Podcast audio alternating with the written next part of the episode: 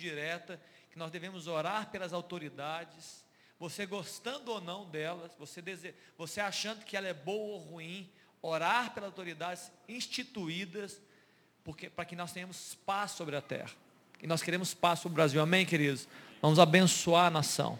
Vamos clamar pelas autoridades. E orar também, nós temos ainda algumas indecisões aí de governos em alguns estados, né? Nós temos uma indecisão sobre o novo presidente da nação brasileira, que Deus possa guiar né, a nação, não apenas a igreja, mas a nação brasileira, para fazer um voto que abençoe a nação, que seja um homem, né? Agora pode dizer que é homem, porque agora não tem mais mulher, né? A Simone e a, e a outra, qual é o nome da outra? Esqueci. Soraya, ficaram né, para trás na, na corrida, que seja um homem do Senhor, que venha abençoar a nação brasileira. Alguém que, que tenha projetos, como eu tenho falado sobre aqui, projetos nobres. Alguém que pense com a nobreza de Cristo para abençoar a nação brasileira né, para gerar vida sobre essa nação. Amém, queridos? Queria que você ficasse de pé, só mais um instante, daqui a pouco nós vamos ter uma palavra abençoada, o pastor Henrique vai ministrar. Eu queria que você orasse junto comigo. Agradecemos também pelo dízimo e ofertas. Muito pode, queridos, muito pode, por sua eficácia, a súplica de um justo. A igreja do Senhor Jesus, nós cantamos aqui, Jesus é o alfa e o ômega. Tudo está nas mãos dele. Agora, nós podemos, como igreja do Senhor Jesus, adentrar esse caminho e liberar palavras de bênção sobre a nação brasileira. Abra sua boca, vamos orar juntos. Pai, eu quero te louvar, ó Deus, por estarmos aqui juntos. Ó Deus, te louvar pelo que aconteceu no domingo. Ó Deus, nós temos total convicção, Pai, que nada foge ao controle do Senhor. Ó Deus, alguns estão chateados, outros estão talvez ansiosos, outros estão frustrados, outros alegres, outros felizes. Nós estamos, ó Deus, eh, diante do Senhor, entregando, Deus, todos os nossos sentimentos, todos os nossos pensamentos. O Senhor governa a nossa vida, o Senhor governa a terra e o Senhor governa a nação brasileira. E nós estamos clamando, Pai, pelo Senhor. Jesus, coloca o teu olhar, Pai Hoje, lendo Deus o livro de Zacarias, houve uma visão, a palavra do Senhor fala que o Senhor tem sete olhos, como as sete lâmpadas do candelabro, os seus sete espíritos, eles varrem a terra, eles olham para a terra. Jesus, olha para a nação brasileira nesse tempo de eleição. Ó Deus, e guia-nos, Pai, como nação. Ó Deus, a um projeto que seja abençoador da nação brasileira. Nos guia, Deus, a um projeto que venha gerar vida sobre a população. Ó Deus, de tal forma, ó Deus, que haja progresso, haja ordem, como está na bandeira do Brasil, que haja saúde, que haja educação. Ó Deus, que haja, Pai, um compromisso com os valores do Teu reino, Jesus. Nós queremos os ver reverberando, expressando, seja Deus no poder executivo, seja Deus no poder legislativo, como no judiciário, que se expressam e se manifestem os teus valores, Jesus. A palavra do Senhor seja liberada em meio às decisões sobre leis, em meio a decisões sobre julgamentos, e em meio, Deus, às decisões sobre onde investir o dinheiro, em quem investir. Pai, tem misericórdia de nós. Sabemos, ó Deus, que temos falhado como nação em muitos momentos. Talvez temos falhado como igreja também, Pai, do Brasil em muitos momentos. Estamos divididos, estamos distraídos. Pai, nos desperta. Desperta para esse tempo, para sermos, ó Deus, intercessores do Senhor. Nos colocarmos nessa brecha, para que o Senhor não venha, Deus, ferir a terra. Muito pelo contrário, Deus, que a nossa oração suba diante do Senhor, para que o Senhor levante a tua destra e venha liberar palavras de paz sobre a nação brasileira. Palavras, Deus, de unidade, de bênção, de prosperidade para nós. Pai, clamamos ao Senhor nessa noite. Pai, abençoa, Deus, esses dias de ofertas que foram trazidos. Louvado seja o Senhor. Deus, pelo trabalho, pelo emprego, pelos salários, pelos rendimentos. Ó Deus, pelo pão de cada dia. Ó Deus, que esse dinheiro seja utilizado com muita sabedoria, nos capacita, ó Deus, a liderança da igreja, os administradores das finanças, a utilizar, Deus, para o teu reino, é a nossa oração em nome de Jesus. Amém. Amém, queridos? Pode se assentar. É, um recado apenas que eu quero trazer. É, primeira, primeiramente, estão todos muito bem-vindos. E Deus abençoe a sua vida, vocês que chegaram por agora. Um recado apenas. Neste sábado, sábado agora, dia, me ajudem, dia 8 ou dia 9? Estou na dúvida. Dia 8 de outubro. Nós temos dois, dois, é, é, duas programações muito especiais. Uma é para você que tem mais de 60 anos. Eu não queria te expor, não, mas quem tem mais de 60 anos, levanta a mão, por favor. Por favor, sem vergonha, não tem importância. Muito bem. Gilmar já tem? Tem mais já. Queridos, sábado agora, às três da tarde, nós temos a nossa reunião do projeto Bem Viver e o tema solidão. Muitas vezes nós estamos, né, é, os filhos casam E qual que é aquela síndrome, gente? É a síndrome vazio? Os filhos... Ca... Síndrome do ninho vazio e muitas vezes nós estamos perdemos o marido ou perdemos a esposa e nós estamos aí cada filho, cada neto vivendo a sua história. Então esse é um tema, está todo mundo convidado. Tem uma pessoa muito especial para ministrar sobre essa essa fase da vida, né? Sobre solidão e esse bem viver. Muito bem. Isso às três da tarde até às cinco aproximadamente vai ter uma palestra, tem um lanche, tem um tempo muito especial.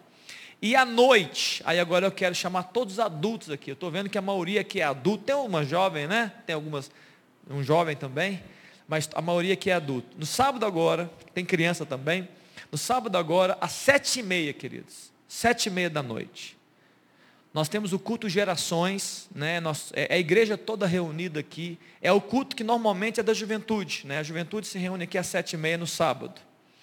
Mas o convite é para que todos nós estejamos aqui e nós vamos ministrar sobre a juventude. Eu vou estar pregando, a palavra, tem uma palavra que Deus tem me dado para esse momento de, de integração das gerações, mas todo jovem que pisar aqui vai receber uma oração. Amém, queridos? De quem? Dos adultos. Então, se você fala assim, ó, eu queria abençoar um jovem, vem aqui sábado à noite, por favor, estou te convidando, até para ter mais, mais adulto do que jovem, que a gente pode fazer dois para um, né, Fernando? Dois para um, dois adultos orando por um jovem. Nós queremos abençoar essa geração. Nós queremos liberar a palavra né, de é, é, sermos pais e mães espirituais dessa geração. Muitos deles perdidos, muitos deles é, sem pai é, cristão, sem mãe cristã, muitos aí vivendo a sua história, começando uma caminhada com Cristo. Nada melhor do que, do que você vir aqui e poder dizer: olha, estamos aqui. Se você precisar de mim, estou à disposição. Amém, queridos? Entenderam os adultos aqui da casa? Entenderam os adultos? Muito bem, então esteja aqui sábado sete e meia. E ao final, já estou dando spoiler já. Ao final, não vai embora correndo não, vai ter a dona Lurdinha, vai angariar fundos para o nosso evento das crianças. Lá em Sumidor e Esmeraldas, vai ter um cachorro quente com açaí. Se você quiser comer um cachorro quente depois do culto e tomar um açaí, você é muito bem-vindo. 20 reais, um cachorro quente e um açaí. Ou dois cachorro quentes por 20 e o açaí por 9. Aí você faz que você quiser, se você quiser comprar mais, pode também. Tá bacana, gente? Então você vem para abençoar a juventude, vamos orar por eles. Nós, vamos, claro, você vai também cultuar a Deus, fica tranquilo. Você vai orar e depois a gente vai lanchar juntos. Amém? Todos, todos aqui. Eu vou ver todo mundo aqui, deixa eu ver. Todo mundo vai estar aqui? Estou brincando, não precisa forçar a barra também não, pastor. Pastor Henrique, te convidar, querido. Mas está todo mundo convidado, viu, queridos? Amém. Boa noite, povo de Deus povo lindo, abençoado. É uma alegria estar aqui e nós juntos, né? Louvarmos, bendizermos a esse que é Alfa, Ômega, aquele que continua no controle de todas as coisas. A Ele toda honra, toda glória, todo louvor. Nós vamos finalizar hoje esse tempo em que a gente está ministrando sobre comunhão. E nós vamos participar daqui a pouco da comunhão, que no, como, né, a ceia do Senhor nós chamamos de comunhão. E eu queria refletir com vocês e a gente se ministrar aqui, se nós estamos vivendo em comunhão de fato. Porque às vezes nós participamos da comunhão, nos encontramos no domingo, é, né, nos cumprimentamos, participamos de uma célula, de um pequeno grupo, mas na verdade não vivemos a comunhão como aquela da, desse texto que nós temos é, vivenciado na vida da igreja em termos de, de como vivia a igreja de Atos. Eu não gosto de chamar de igreja primitiva, porque quando a gente fala primitiva, a gente acha que é alguma coisa que precisava melhorar. E aquela igreja nos dá muito exemplo de uma vida de verdadeira comunhão. E é muito interessante isso. Mas antes de começar, eu quero orar mais uma vez, né, para que o Senhor nos abençoe aqui nesse tempo e que sejamos ministrados pelo Espírito Santo, porque é Ele, é Ele que libera a Sua palavra. Pai, eu quero mais uma vez louvar, bendizer o Teu nome. Ao Alfa, ao Ômega, aquele que é o início, o fim, aquele que era, que é e continuará sendo nosso louvor. E Pai, obrigado porque o Senhor enviou o teu Espírito Santo para mover os nossos corações. E é esse Espírito Santo que eu clamo nesse momento, que esteja aqui ungindo os nossos ouvidos, a minha boca, para que aquilo que o Senhor deseja falar conosco nesta noite, seja revelado pela tua palavra. E eu te louvo mais uma vez, no nome de Jesus Cristo. Amém. O Salmo 133, né, um salmo extenso na Bíblia, porque ele tem três versículos, ele fala muito de comunhão. E eu queria usá-lo como base para a nossa reflexão de hoje. E eu vou lê-lo aqui agora, né, e nós vamos é, esmiuçá-lo daqui a pouquinho. Oh, como é bom e agradável viverem unidos os irmãos. É como o óleo precioso sobre a cabeça, o qual desce pela barba, barba de Arão, e desce para a gola de suas vestes é como o orvalho do Hermon que desce sobre os montes de Sião. Ali o Senhor ordena a sua bênção e a vida para sempre. Queridos, é, né, eu comecei falando que muitas vezes nós confundimos aquilo que verdadeiramente é comunhão. E eu quero trazer aquela definição do que é comunhão, que é comunidade, companheirismo, participação, ter uma vida em comum. Comunhão é mais do que ter um propósito comum. É ter e participar de uma vida em comum. O que nós experimentamos quando lemos aquilo que está em Atos 2, 42, era uma igreja em que ela tinha tudo em comum. Eles tinham prazer em estar juntos. Quando nós chegamos em Atos 4, 32, nós vamos perceber que ali diz assim, era um o coração e a mente, ou o coração e a alma. E eles eram como um. Nós vamos ver no, no, nas cartas é, e no livro de Atos, mais de 50 citações para uns aos outros. Amem-se, perdoem-se. Então a Bíblia é recheada de indicações de que nós devemos viver verdadeiramente uma comunhão que seja genuína e não essa que é muitas vezes passageira, em que nós nos encontramos por um período de tempo e depois vamos viver a nossa vida. E o texto de Atos mostra que eles iam ao templo juntos, eles estavam em casa juntos. E aí nós vamos ver aqui mais à frente o que, que aconteceu em função dessa bênção da comunhão nessa igreja. E é interessante porque eu quero fazer uma passagem aqui, do, lá do começo. A Trindade vivia numa comunhão íntima. Quando Jesus ora a sua é, oração sacerdotal, ele diz, Pai, nós somos um. Nós somos um. Por quê? Porque eles viviam numa comunhão. Deus é um ser relacional é uma pessoa que gosta de se relacionar. E por isso Deus criou o homem. Deus cria o homem para que o homem se relacione com ele e ele tenha comunhão com o homem. Os dois juntos, conectados ali, eles têm uma comunhão íntima.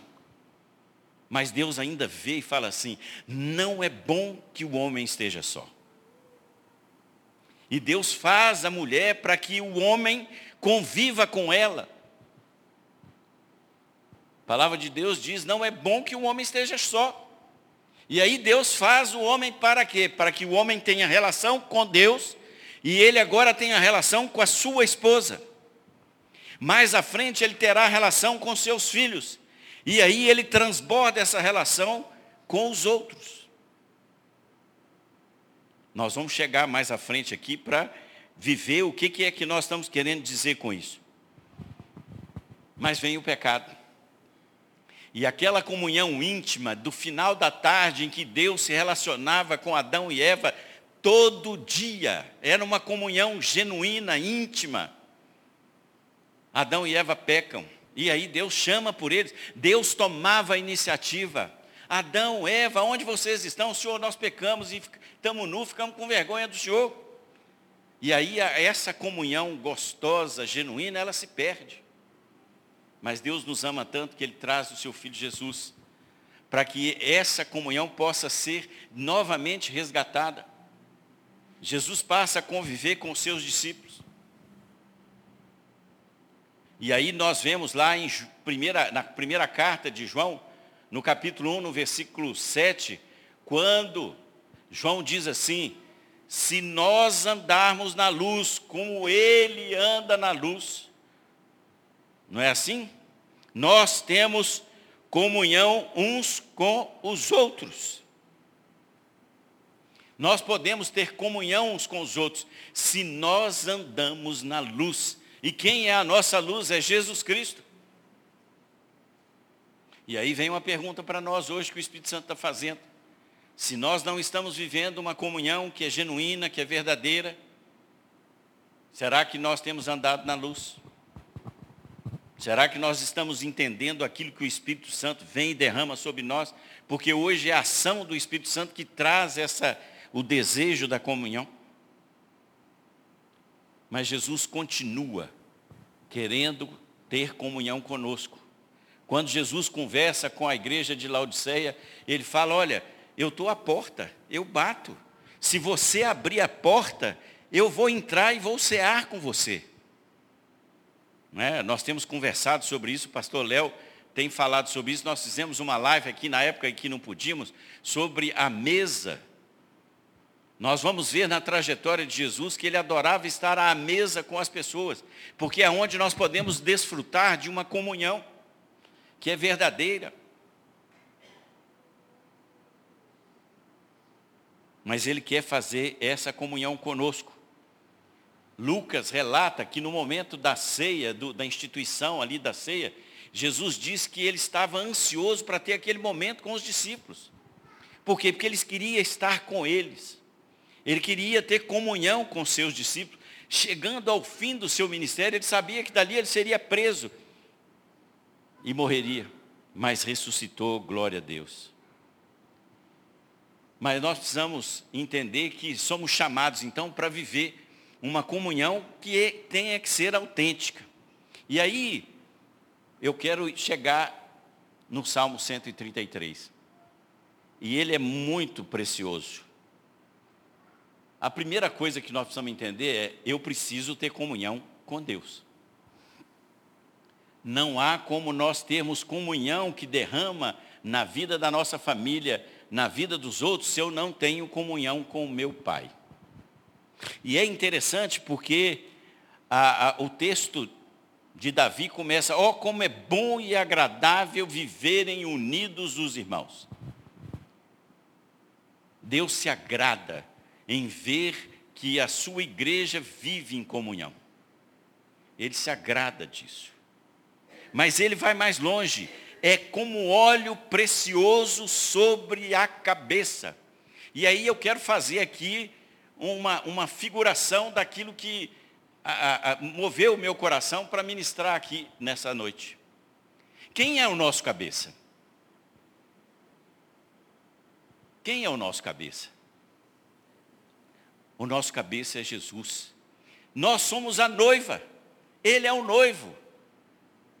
Deus criou o homem e a mulher para terem uma relação íntima com Ele.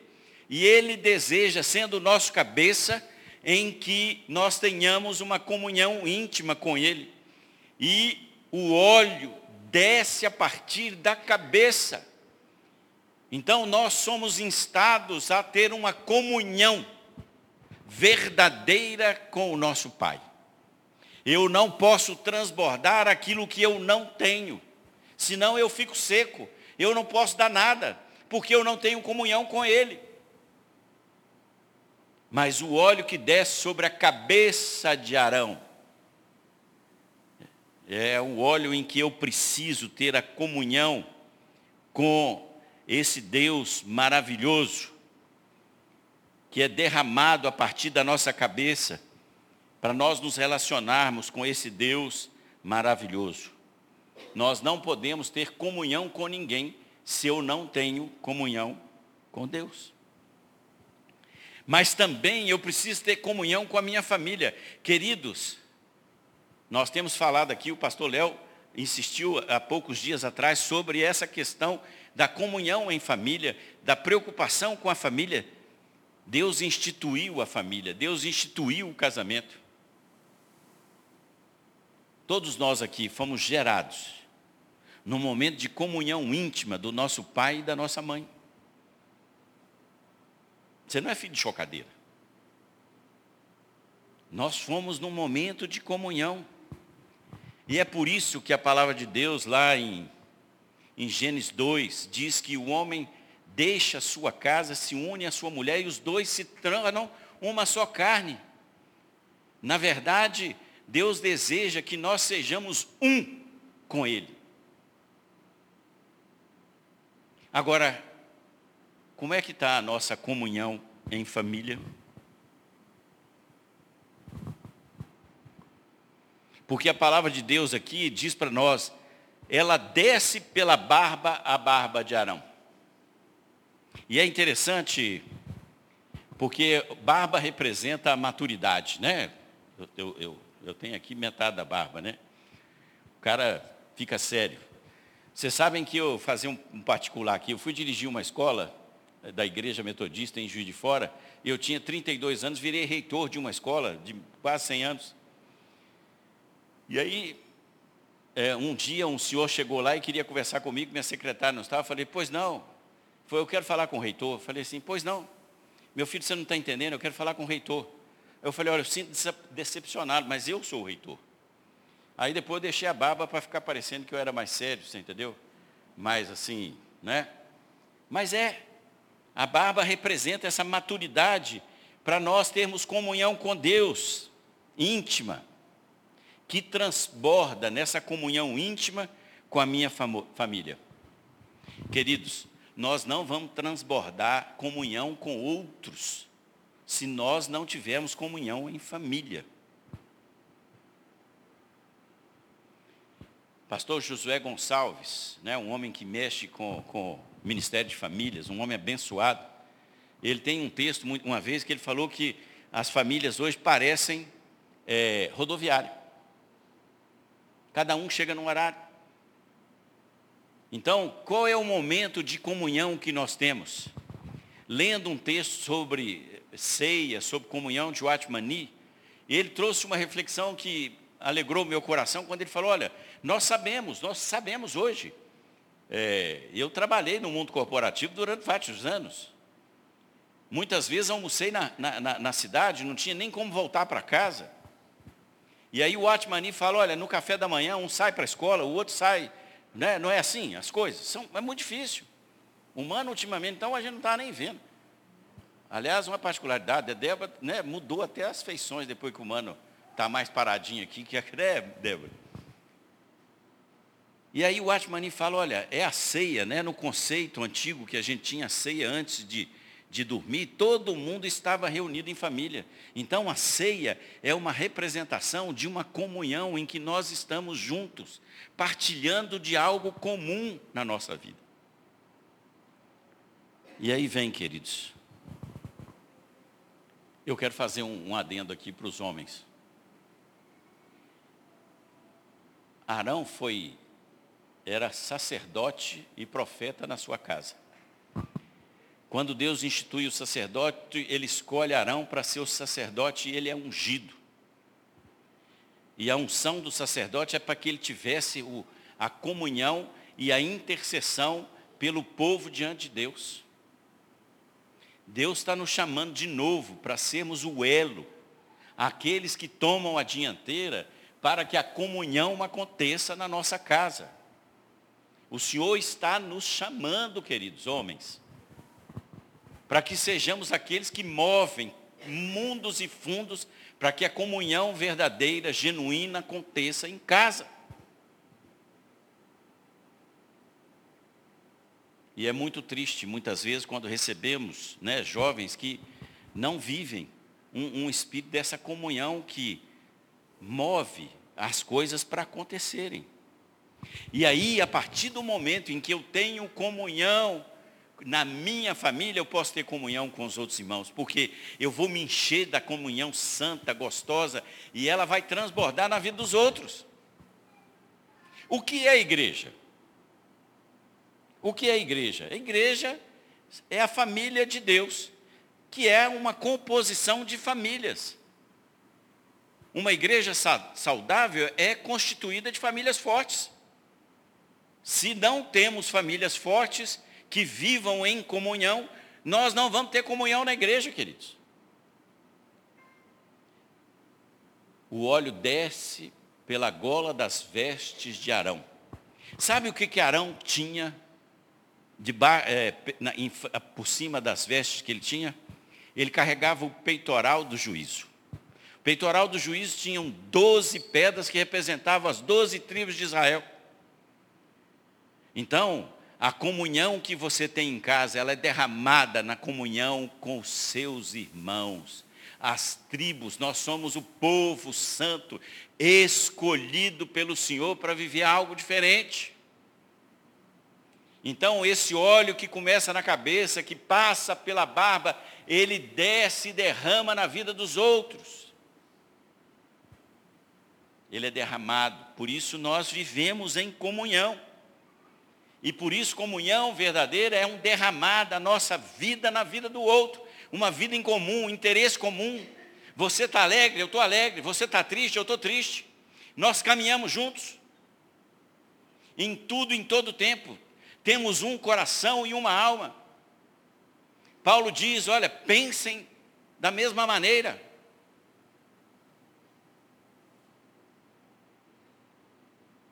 Mas isso só acontece quando o óleo percorre um caminho. A partir do óleo que desce, vem do Senhor, do meu relacionamento com, com, com o meu Deus. Ele passa pelo relacionamento que eu tenho com a minha família e ele transborda na minha. E é interessante porque tem duas bênçãos que acontecem quando nós vivemos essa comunhão. A primeira é o óleo. O óleo é precioso. Vocês sabem que o óleo, na, no, no, na Bíblia, ele pode representar, ele representa muita coisa.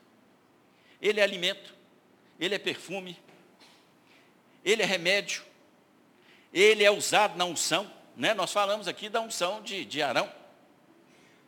E aí, queridos, eu quero ministrar no seu coração. Se nós vivemos em comunhão, nós vamos experimentar esse óleo que cura, que liberta, que transforma famílias. Muitos de nós têm orado pelas suas famílias, muitos de nós têm clamado pelas suas famílias, pelos seus relacionamentos que estão destruídos. É o óleo da comunhão, ele desce e ele traz cura. Ele traz nova vida, ele traz um novo perfume naquilo que está apodrecido. E ele traz uma unção de poder que a gente vai experimentar porque ele é precioso. E essa, essa relação é muito preciosa. Mas o, o salmista conhece, é como o orvalho do Monte Hermon. Vocês sabem que Israel é um lugar muito seco. E o Monte Hermon, ele vive é, gelado. Mas desce um orvalho, e o orvalho traz vida. O orvalho da comunhão traz vida naquilo que não tem vida. É interessante esses dias, né? Eu tenho um pedacinho de grama lá em casa, e aí vieram as primeiras chuvas, e olha que eu de vez em quando ainda molho minha grama, mas ela estava feia. Bastou a primeira chuva, ela está ela tá nascendo. A comunhão traz vida naquilo que está morto. E nós somos chamados, como igreja do Senhor, para viver essa vida para viver esse refrigério, esse frescor desse orvalho que desce sobre nós, que desce do Monte Hermon e cai na nossa vida. Como é que era o maná? O maná, Êxodo 16, fala que o maná caía como o orvalho. Então, aquele alimento que o Senhor quer nos dar, aquilo que Ele quer dar para nós, é no momento em que nós vivemos em comunhão. E o salmista termina dizendo assim: ali o Senhor ordena a sua bênção e a vida para sempre. Queridos, muitas vezes nós não estamos experimentando aquilo que a igreja de Atos experimentou, porque ela experimentou sinais e prodígios. Ela experimentou a multiplicação. Ela experimentou viver em comunidade como algo maravilhoso. Ela experimentou viver com a simpatia de todo o povo. Por quê? Porque o Senhor ordenou ali a bênção. Porque ali havia uma comunhão genuína, verdadeira, desinteressada, mas movida, criada e cuidada pelo Espírito Santo. O desafio para nós como igreja é sermos uma comunidade em que esse fundamento de viver em comunhão seja verdadeiro e genuíno. E eu quero te convidar, a partir de agora, a meditar naquilo que o Senhor está falando com você nessa noite, porque nós vamos participar da ceia. E Paulo, lá em 1 Coríntios, ele fala, quando está falando sobre a ceia, que muitos dormem e estão doentes porque não discernem o corpo. E um dos exemplos que a palavra de Deus nos dá para a união, para a comunhão, é que nós somos um corpo. Se você sofre, eu sofro. Se você está alegre, eu estou alegre. Nós precisamos partilhar disso, de verdade. Chegarmos ao ponto de, como Paulo diz, olha, confessai os seus pecados uns aos outros. Nós temos medo de nos expor. Por quê? Porque não vivemos a comunhão que o Espírito Santo quer derramar sobre nossa vida. Mas nós queremos experimentar isso.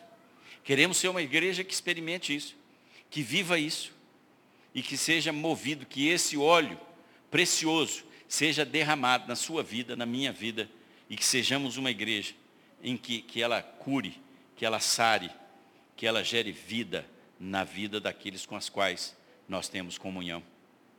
Deus nos abençoe. Amém? Amém, queridos?